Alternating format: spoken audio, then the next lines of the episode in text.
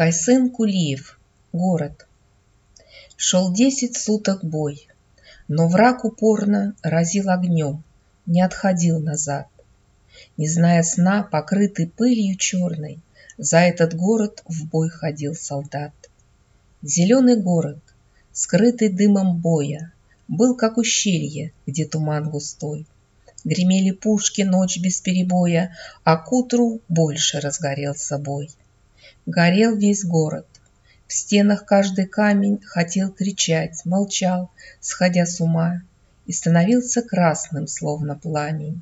Золой летучей делались дома. Горел весь город, рук людских создания, труда людского, мудрости людской. Горели счастье и воспоминания, горел детей, испуганных покой. Здесь каждый дом солдаты с боя брали, усталость победив, идя в штыки, и каждый раз товарищи теряли в густом дыму на берегу реки.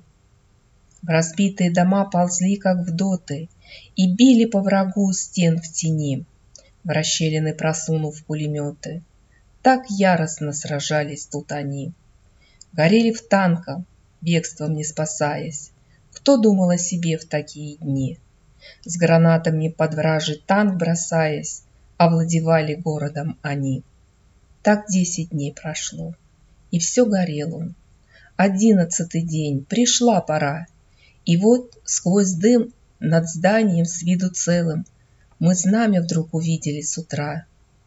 О, дети города, спокойными глазами вы будете потом встречать весной рассвет из страшных дней войны. Идя сквозь дым и пламя, мы шлем вам свой привет.